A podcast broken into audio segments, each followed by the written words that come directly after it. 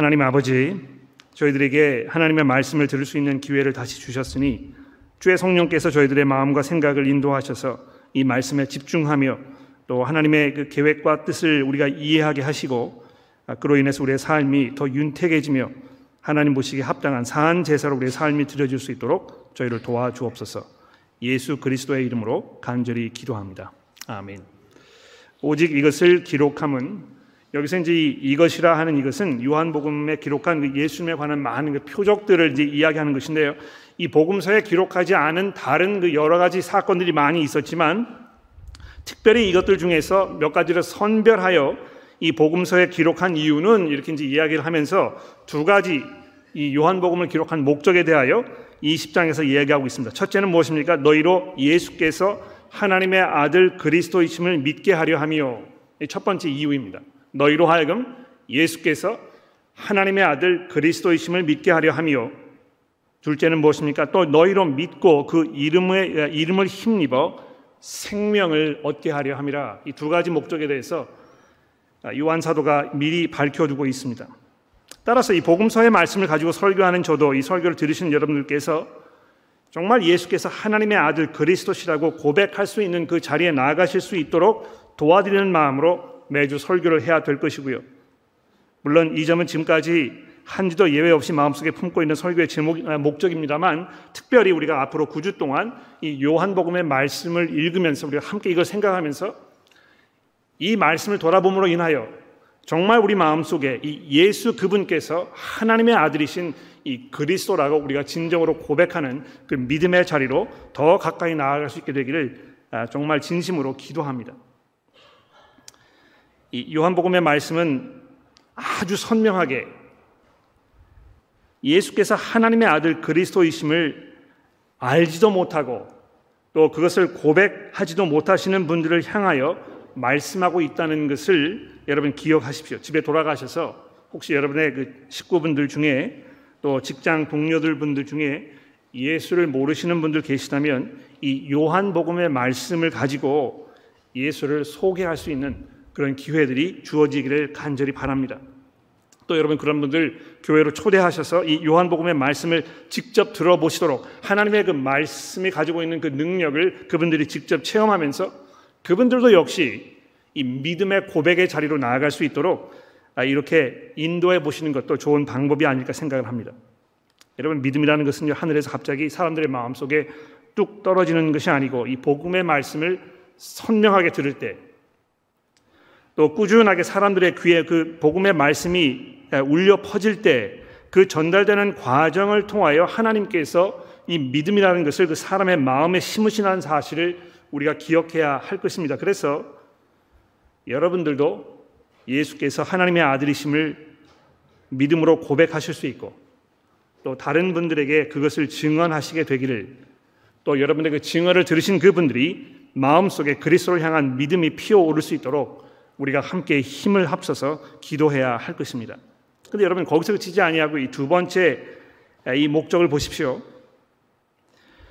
너희로 믿고 그 이름을 힘입어 생명을 얻게 하려 함이라.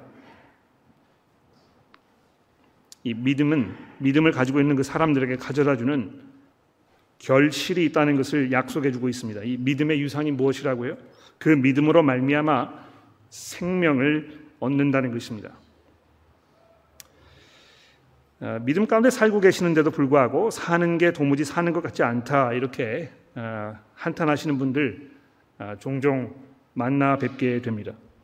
혹시 여러분들도 뭐 지난 얼마 동안 사시면서 사는 게 너무 힘드셔가지고 야 이거 사는 게 사는 것 같지 않아 빨리 죽었으면 좋겠어 뭐 이런 그 지나가는 이야기를 하신 분들 계시는지 모르겠는데요. 사람들에게는 누구나 예외 없이 삶의 무거운 짐들이 어깨를 짓누르고 또 숨통이 막혀오는 그런 상황을 만나게 마련입니다. 그 안타까운 형편을 모르는 것이 아닙니다만 사는 게 도무지 사는 것 같지 않다 하시는 그 말씀이 과연 예수께서 하나님의 아들 그리스도이심을 믿어 그분의 이름을 통해 얻는 참, 참 생명을 우리가 굳게 붙잡고 소망 중에 살고 있는 이들이 해야 할 말인지에 대해서 우리가 깊이 한번 생각해 보지 않을 수 없습니다. 어제 제가 그런 분 한 분을 만났는데 아, 이분이 뭐 도무지 예수를 알지 못하시는 분이었기 때문에 아마 그랬을 거라고 생각해요. 아, 자식들로부터 다 이렇게 그 버림을 당하신 아, 그런 할머니 한 분께서 자기의 처진을 이렇게 한탄하시면서 내가 살고 있지만 사는 것 같지 않다 이제 이렇게 이야기를 하셨는데요. 우리 성도들은 예수에 대한 믿음으로 내 안에 참 생명이 있음에도 불구하고 삶의 짐이 무겁게 느껴진다고 해서 인생에 험한 구름이 아, 몰려와 가지고 도무지 단 한 줄기의 이 소망의 빛도 보이지 않는 상황에 처했다고 해서 도무지 내가 사는 것 사는 것 같지 않다고 내뱉는 것이 합당치 않을 것입니다. 너희로 믿고 그 이름을 힘입어 생명을 얻게 하려 함이라고 밝힌 이 사도 요한의 그 증거가 특별히 우리가 이제 요한복음의 말씀을 돌아보면서 우리 각자의 삶 속에 재확인되는 그런 기회가 되시기를 간절히 기도하면서 오늘 아침에 봉독된 이 본문 말씀을 우리 잠시 돌아보도록 하겠습니다. 아, 여러분 뭐 잘 아시겠습니다만 오늘 아침에 봉독된 이 요한복음 1장 1절에서 18절의 말씀은 그 마치 오페라의 서곡과 같습니다. 이 서곡을 이렇게 들어보시면 물론 뭐이 전체 그 음악이 담고 있는 그 모든 내용들을 이렇게 축약해서 어떤 그 아, 맛을 미리 보도록 이렇게 하는 것입니다만 그래서 거기에 굉장히 많은 어떤 그 주제들, 생각들 뭐 이런 게 담겨 있기 때문에 한순간에 이거를 다 풀어 헤치기가 어려울 것입니다. 그러나 이 말씀 들어보시게 되면 아, 이 요한이 앞으로 이 복음서를 통해서 무엇을 이야기하라고 하는 것이구나. 우리가 정말 앞으로 중심 조심해서 주의 깊게 들어보아야 할 이 깊은 주제들이 무엇인가 이런 것을 우리가 아마 알게 될 것입니다. 오늘 제가 설교를 하면서 하려고 하는 것은 앞으로 이제 이 요한이 복음서를 통하여 아주 자세하게 반복적으로 더 깊이 있게 심도 있게 이 다루려고 하는 이 주제들이 어떻게 등장하고 있는지 이게 어떻게 서로 연결되어 있는지에 대해서 어떤 그 총체적인 그림을 한번 그려 보려는 것입니다. 시간이 뭐 많지 않기 때문에 이 18절에 있는 모든 내용들을 다 다룰 수는 없습니다만 큰 그림을 한번 그려보도록 그렇게 하겠습니다. 자, 살던 곳을 떠나서 새로운 곳으로 옮기는 일이 얼마나 힘든지 이것은 이민자인 우리 모두리 우리 모두가 너무도 잘 알고 있는 그런 사실입니다. 예, 정말 대단한 결단이 필요하고 또 많은 경우에 엄청난 대가를 치러야 하는 일종의 모험을 이민이라고 이제 얘기할 수 있겠습니다.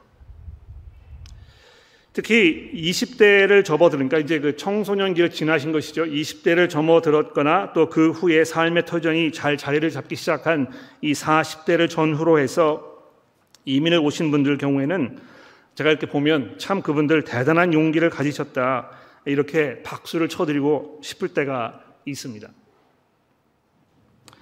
물론 일시적인 희생보다 더 나은 삶을 보장해 줄 것이라는 희망이 있다면 그 희망으로 인해서 잠시 받는 고통을 어느 정도 감당할 수는 있겠습니다만 도무지 앞을 예측할 수 없는 그런 상황 속으로 내가 뛰어들어야 하는 것이라면 그것이 얼마나 고통스럽고 이게 얼마나 위험천만한 일일까 이런 걸 생각해 보게 되는 것입니다. 게다가 아무도 나를 반겨주지 않을 것이 뻔한 아, 그런 곳을 향하여 제 발로 걸어 들어가는 것은 소위 말하는 자살 행위나 마찬가지입니다. 또 여러분 이 18세기, 19세기를 전후로 하여 아시아라든지 아프리카라든지 남미에 복음을 들고 들어갔던 이 선교사들의 그 용기가 얼마나 놀라운 일입니까? 오늘 본문 말씀 중에서 말씀이 육신이 되어 우리 가운데 거하심에라는 이 14절의 말씀 이것은 너무 유명하고 우리가 익히 들어 잘 알고 있는 그런 말씀입니다만 오늘 아침에 이 말씀이 설명하려고 하는 이 엄청난 사건, 이 사건의 그 감당하기 어려운 감동과 이 감격을 천천히 한번 생각해 보려고 합니다. 말씀이 육신이 되어 우리 가운데 거하심에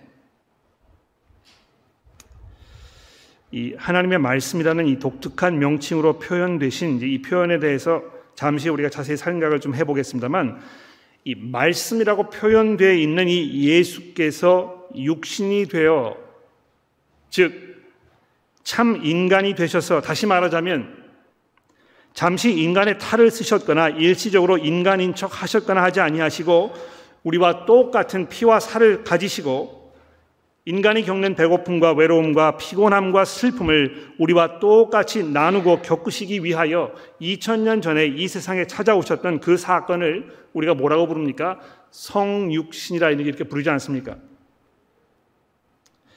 근데 이, 이 예수께서 우리 가운데 거하심에 이제 이렇게 성경이 번역을 하고 있는데 이 거했다 이렇게 번역된 이 부분의 이 헬라어 단어가 매우 중요한 단어입니다. 아, 보통 이제 이거를 천막을 친다 하는 이제 그런 의미로 예, 이렇게 이제 이해가 되는데요. 요한이 여기에서 왜 예수께서 이 땅에 오신 그 사건에 대해 이야기하면서 육신이 예, 그 말씀이 육신이 되어 우리 가운데에 천막을 치셨다 이렇게 설명을 하고 있는 것일까요?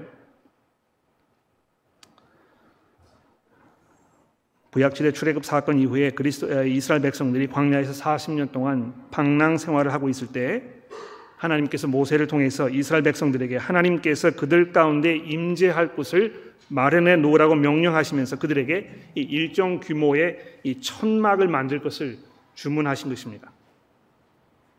이스라엘이 그 모진 광야를 방황하는 동안 하나님께서 그들과 일거일적으로 함께 하신다는 것을 증명하시기 위하여 그들에게 직접 보여주시기 위해서 이 천막 안에 임하셔서 그 백성들을 만나셨고 또 아, 백성들이 옮길 때마다 그 천막과 함께 옮기셨던 그래서 하나님께서 그 택하신 백성들과 모든 것들을 함께 하셨던 그 장면을 연상하면서 예수께서 성육신하여 이 세상에 사셨던 모습을 우리에게 이제 이렇게 표현하고 있는 것입니다. 아,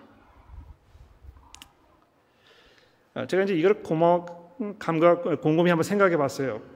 야, 이 예수께서 육신이 되셔서 우리 가운데 임하셨다. 여러분 그 선거철이 되면 뭐 호주도 그렇고 한국도 마찬가지인데요. 이 지역 주민들의 권리를 보호하고 그들의 의견을 국회에 전하는 역할을 맡기기 위해서 이제 국회의원을 선출하지 않습니까? 주민들은 당연히 자신의 처지와 상황을 잘 이해하고 대변할 수 있는 사람을 선출하기 원할 것이지만 정당의 입장에서는 보다 많은 이 의회석을 확보하기 위해서 그 지역 사람이 아닌데도 자기 정당을 향한 지지율이 높은 지역이면 그 지역 사람이 아니더라도 꼭 당선시키고 싶은 인물을 그 지역에 공천해서 그 지역 사람들과 이렇게 마찰이 일어나는 그런 경우를 이제 종종 보게 되는 것입니다. 생전 보지도 못했고 우리가 지금 살고 있는 이 마을에 이 지역에 이, 주, 이 지역에 어떤 이슈가 있는지 또 그것을 해결하기 위해서 어떤 그 조치를 취해야 될 것인지에 대해서 아무런 그, 그 지식이 없고 관심도 없고 이런 사람을 어디서 불러다가 뚝 때려뜨려 놓았을 때 이 사람들이 그 사람을 보면서 이 뽑고 싶은 그런 생각이 들겠습니까? 그러니까 아무런 이 유대감이 없는 것입니다. 도대체 저 사람이 나를 위해서 뭘 해줄 것이라는 기대감을 갖기가 굉장히 어려운 것입니다. 그 지역에서 오랜 세월을 거주하면서 그 잔뼈가 굵은 사람이 그 지역의 사람들의 필요를 잘 이해하고 그들을 대변해 줄 수 있는 것처럼 예수께서 직접 인간의 몸으로 우리 가운데 오셔서 우리의 모든 고통과 나약함과 우리의 안고 있는 모든 인간으로서의 한계와 문제점들을 그분께서 몸소 겪으시고 체험하심으로 우리와 하나가 되셨다는 이 사실 이것은 권리만을 주장하고 대접받기를 당연시하며 희생과 헌신을 탐탁지 않게 여기는 우리들에게 적잖은 충격으로 다가와야 할 것입니다. 근데 여러분 이 성육식 사건이 더 놀라운 것은요. 이 10절과 11절의 말씀 때문입니다. 거기 보십시오. 그가 세상에 계셨으며 아, 계셨으며 세상은 그로 말미암아 지은 바 되었으되 세상이 그를 알지 못하였고 되어 있습니다. 자기 땅에 오매 자기 백성들이 영접하지 아니하였으니 아무도 알아주지 않는 곳에 아무도 반기지 않는 곳에 무관심으로 가득 찬 곳에 오셨다는 것으로 읽으실 수 있습니다만 요한이 여기서 설명하고자 하는 상황은 그것보다 더 좋지 않은 상황입니다. 그러니까 이제 우리가 그 너무 이렇게 개인주의적인 삶을 살고 있기 때문에요. 아, 우리가 이제 어느 다른 지역에 이사를 가면 내 옆집의 사람이 지금 누가 이사를 왔는지에 대해서 우리가 잘 모르고 그냥 지나가는 경우가 많습니다. 아, 저도 이제 여기 20년을 살았는데 20년 사는 동안에 우리 바로 옆집에 있는 분들 굉장히 많은 분들이 왔다 갔다 하셨어요. 제가 이 옆에 사는 분들과 얼마만큼 그 의미 있는 대화를 나누어 보았는가 제가 한번 곰곰이 생각해 봤습니다. 여러분 한번 생각해 보십시오. 여러분 이 주변에 사시는 분들과 함께 얼마만큼 대화를 가져보시고 이 관, 인간 관계를 맺어 보셨습니까? 요즘에 이제 그럴 경황이 없는 거예요. 그럴 필요를 느끼지도 못할지 모르겠고 또 그게 너무 어렵기 때문에 뭐 대화의 장벽, 문화의 장벽 이런 게 있기 때문에 뭐 그렇기도 하겠습니다만 그게 없더라고 하더라도 점점 점점 사람들이 이 소외되고 개인주의적으로 살고 있는 이 상황 속에서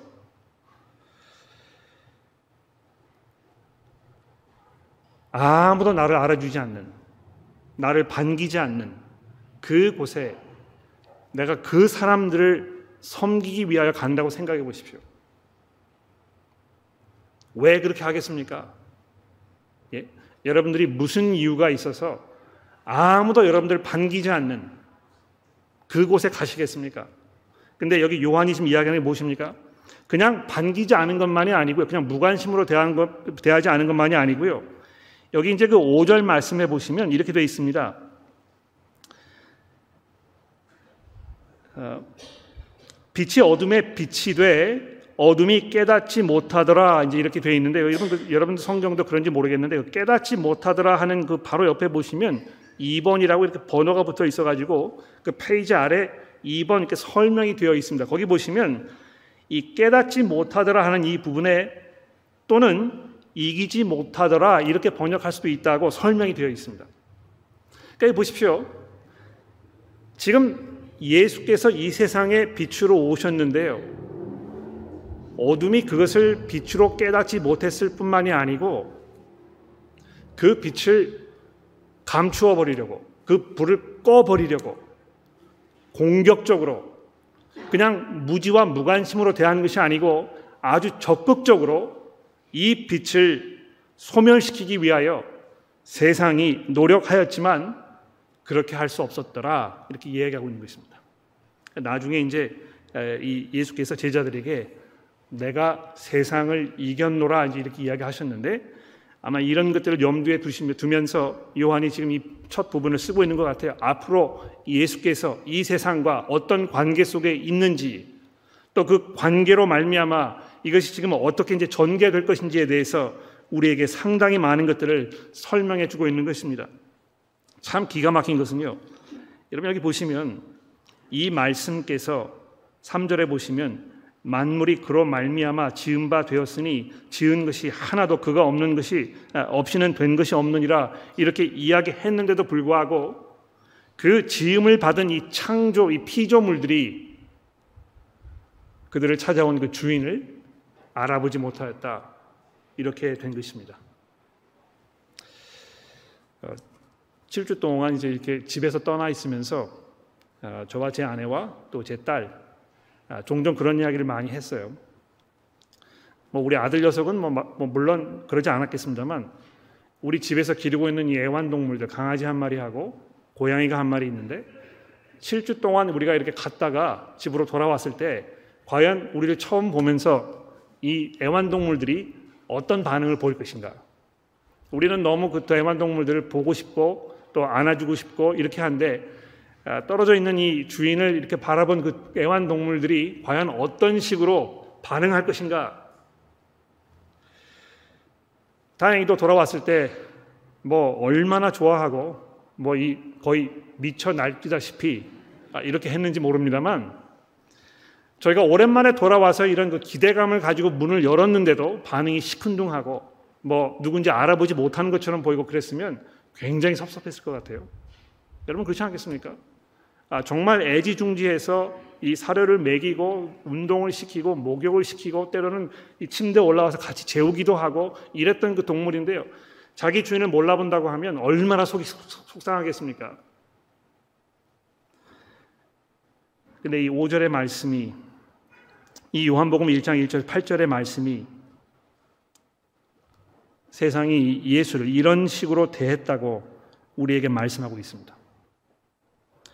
근데 이 세상이 이렇게 했다고 하는 이것에는 여러분과 저도 포함되어 있는 것입니다. 예, 한때 우리가 예수를 믿기 이전에 예수에게 우리의 믿음을 고백하기 이전에 나는 이분과 아무런 상관이 없다고 이분이 내 삶에 무엇을 요구하고 또 나를 가르치실 아무런 이유나 근거나 권리가 없다고 우리가 투항하면서 이분에 대한 적개심을 가지고 있었던 그 상황 속에서 그 상황에 있었을 때에 예수께서 우리를 찾아오셨다고 성육신하셨다고 요한이 이야기하고 있는 것입니다. 여러분 더 기가 막힌 것은요. 예수께서 성육신하시기 이전에 그분께서 이 땅에 오시기 위하여 어떤 수고와 어떤 희생을 감수했어야 했는가 이것을 한번 생각해 보십시오. 예. 그 아버지의 이 품을 떠나 이 세상에 오셨다 이제 이 요한복음이 우리에게 말씀하고 있는데요. 여기 이 요한복음 1장 1절에서 18절에 이렇게 쭉 설명되어 있는 이 성자 하나님과 성부 하나님 사이에 존재하였던 그 관계에 대한 설명을 한번 들어보십시오. 여기 1절에 보십시오. 태초에 말씀이 계시니라 이 말씀이 하나님과 함께 계셨으니 이 말씀은 곧 하나님이시라. 그가 태초에 하나님과 함께 계셨고 어, 다들 이제 뭐 옆에 다른 분하고 이제 앉아 계시는데요. 어, 경우에 따라서는 뭐 이렇게 부부가 많이 같이 앉아 계시는 분도 계시고 또 무슨 이유인지 모르겠습니다만 부부가 떨어져 앉아 계시는 분도 어, 계십니다.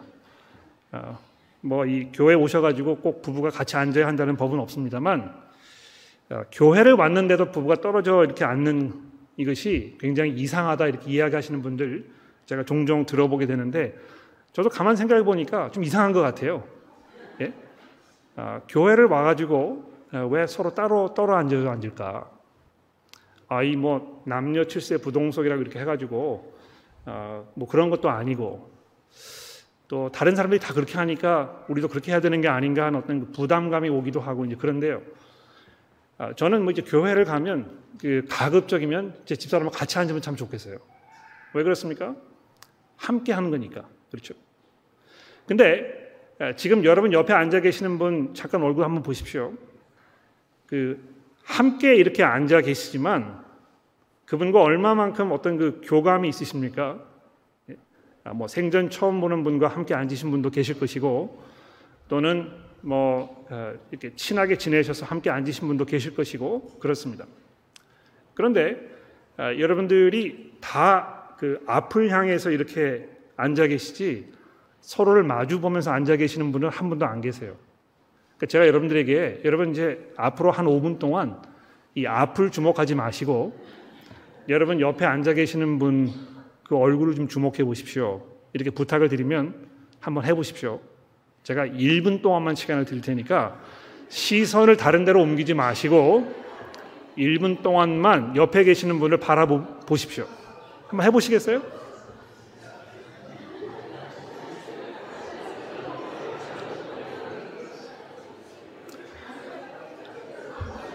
아, 됐습니다. 됐습니다. 그만하세요.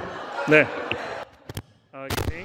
굉장히 어색해 하시고, 이제 불편해 하시고, 뭐 이런 거를 다 시키나 이제 이렇게 이야기 하시는 것 같은데, 아, 별로 이렇게 친하지 않은 사람이면 내 옆에 앉아 있어도 공감대를 느끼기가 어렵습니다. 그렇죠?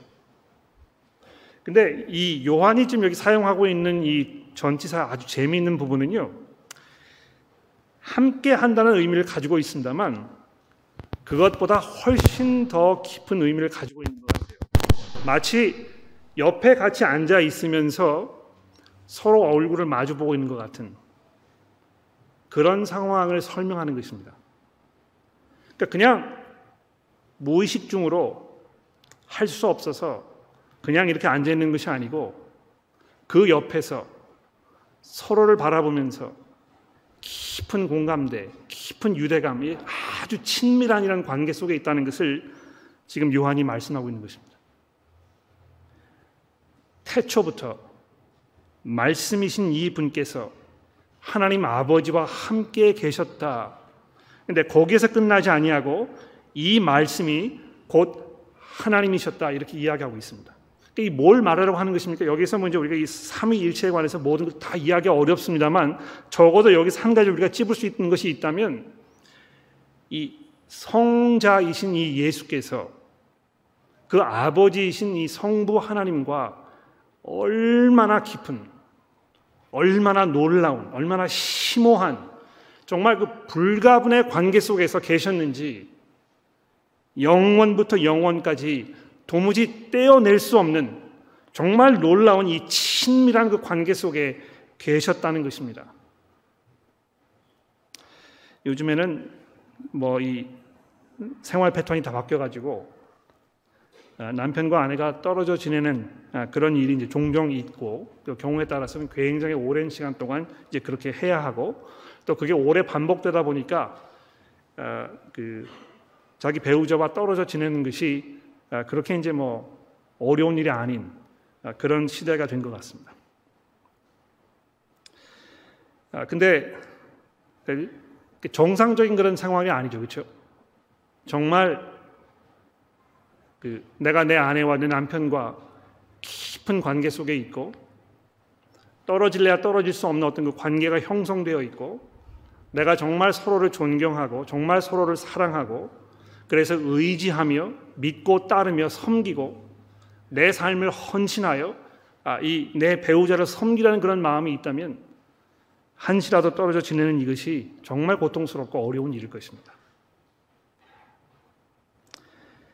마치 요한이 요한 1장 1절에서 18절에서 이제 그런 상황을 설명하고 있는 것 같아요. 그러니까 여러분 보십시오. 여기 18절에 보시면 본래 하나님을 본 사람이 없으되 어떻게 되어 있습니까? 아버지의 품 속에 있는 독생하신 하나님이 이렇게 되어 있습니다. 예. 아버지의 품 속에 있는 이 독생하신 하나님. 어, 제가 그 주중에 그 어, 우리 이성기 교우님 손녀 딸 얻으셔서 병원에 아, 가서 이제 아기를 봤는데요. 아기가 얼마나 이쁜지 몰라요. 이렇게, 이렇게 품에 안으면 아, 아주 작기 때문에 이 품에 이제 싹 안기는 것입니다. 아마 여러분들 그 다 자녀들을 키워 보셨으면 그때 그 느낌을 아실 것 같아요. 내 품에 이렇게 품고 있는. 그런데 이 품으로부터 이 아, 아기를 내가 가장 소중하게 생각하는 이 사람 이것을 내어줘야 한다고 생각해 보십시오. 이 얼마나 고통스러운 일이겠습니까? 그러나 성자이신 예수께서 그 자리를 떠나시기를 마다하지 아니하셨고 성부이신 그 하나님께서는 그 귀한 아들을 이 세상을 향하여 보내시기를 보내셨을 때 그분이 감당해야 할 그 모든 고난과 그 역경을 다 알고 계시면서도 그분을 이 세상에 보내시기를 주저하지 않으셨다는 것입니다. 얼마나 성부 하나님께서 성자 하나님께서 우리가 처했던 이 상황을 안타깝게 생각하셨으면 여기 이제 그 본문에 보시면 이 빛이 어둠의 빛이었다 이렇게 이야기하고 있는데요. 여러분과 제가 예수 만나기 이전에 어둠 가운데 있었다는 것입니다. 어, 프랑스 사람들이 그 계몽주의 이 철학에 이제 앞장섰던 아, 그런 분들을 이야기할 수 있겠는데 그 계몽주의라는 이제 개념이 굉장히 재미있어요, 그렇죠? 그 전에는 암흑 시대였다. 그러니까 암흑기였다. 사람들이 무지 속에 살고 있고 정말 살아도 산 것 같지 않은 그런 시대 속에 살고 있었는데 비로소 거기에 이 빛이 비춰가지고 계몽되고 사람들이 이 어둠에서 깨어나고 잠에서 깨어나고 그래서 정말 사람다운 삶을 살게 되는 그 시대가 시작되었다 이렇게 이야기하는 의미로 이제 계몽주의라 이렇게 얘기하는 것입니다. 근데 아시다시피 계몽주의 사상가들이 했던 그 가장 중요한 이야기가 무엇입니까? 교회가 굉장히 오랜 동안 사람들을 이 어, 옥새에 묶어 가지고 이를 노예 노릇을 시키고 있었다 이렇게 얘기한 건 아닙니까? 그렇죠? 그것을 깨뜨렸을 때 어떤 우리 밖에 있는 어떤 존재가 우리 삶의 주체가 아니고 내 스스로가 내 삶을 다스리고 주관할 수 있는 이 그 주체라는 이 사상을 깨닫게 되었을 때 사람들이 비로소 참 생명, 참 삶을 누릴 수 있게 되었다 이렇게 이야기하는 것이 이 계몽주의 사상의 기본적인 생각입니다. 그러나 어떻게 성경이 이 요한복음이 우리에게 우리가 처해 있는 상황에 대해 이야기하고 있습니까? 우리가 어둠 가운데 있었고 참 생명이 없었는데도 불구하고 그것을 알아차리지도 못하고 그래서 정말 죽음 가운데 살고 있는 이 사람들 우리가 있는 이 상황을 얼마나 안타깝게 생각하셨으면 예수께서 빛으로 오셨겠는가? 그러니까 여러분 예수 만나면 정말 환한 찬란한 광명의 자리로 나아가는 것 같은 그런 경험이 있으십니까? 여러분 예수 만남으로 인해서 내가 지금 왜 살고 있는 것인지, 내가 어떻게 살아야 할 것인지, 내가 뭘 해야 될 것인지, 앞으로 내가 어떤 그 것에 집중하면서 살아야 될 것인지에 대한 아주 명확한 선명한 그런 그림이 여러분들의 마음 가운데 그려지고 있습니까?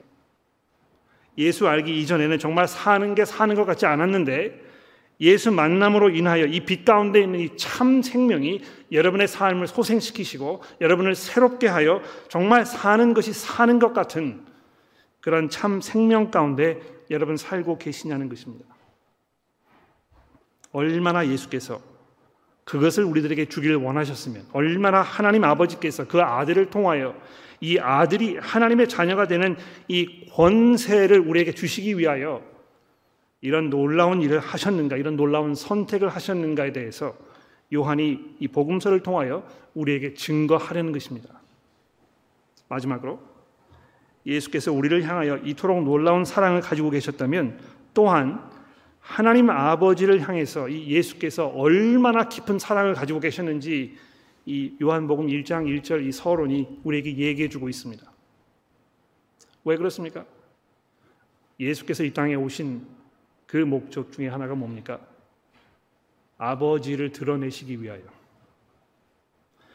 그러니까 이 어, 어떤 그 진보주의적인 생각을 가지고 계시는 분들은 이 예수 믿는 게 굉장히 어렵습니다. 왜 그렇습니까? 아, 예수께서 뭐 요한복음에도 계속 말씀하셨습니다만 나를 말미암지 않고는 아버지께로 올 자가 없느니라 이렇게 얘기하셨는데요. 그러니까 어떻게 들어보면 야 이 굉장히 독선적이다. 뭐 다른 종교들은 뭐 다 쓸데없는 것이라고 이렇게 이야기하고 있는 것인데 얼마나 독선적인가 이제 이렇게 나오실 수 있습니다. 그러나 예수께서 지금 아, 이 요한 사도의 증거를 통하여 우리에게 주시려는 그 말씀 무엇입니까? 그 아들께서 그 아버지를 드러내셔서 그것을 알므로 말미암아 여러분과 제가 참 생명의 빛 가운데로 들어가시기 하기 위해서 그렇게 하셨다는 것입니다. 아, 주어진 시간이 다 지나갔기 때문에 아, 더 하기가 좀 어려운데요. 일단 우리가 이그 요한복음 첫 부분을 이 정도로 하고 이제 앞으로 우리가 이 네 장의 부분을 자세히 살펴보면서 아, 오늘 이 서론에 거론되었던 여러 가지 중심 주제들을 가지고 우리가 예수 믿는 것이 무엇인지 또 그 믿음을 통해서 어떤 참 생명 가운데로 우리가 들어갈 것인지에 대해서 깊이 돌아보게 되기를 간절히 기도합니다. 기도하겠습니다.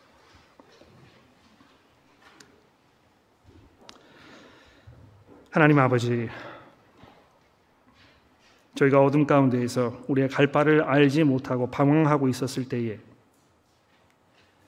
그리하여 저희가 살아 있음에도 불구하고 참 삶을 살지 못했던 그런 절박한 상황 속에 있었을 때에 그 말씀으로 참 생명으로 참 빛으로 이 땅에 오신 예수를 만나게 하셨으니 감사합니다.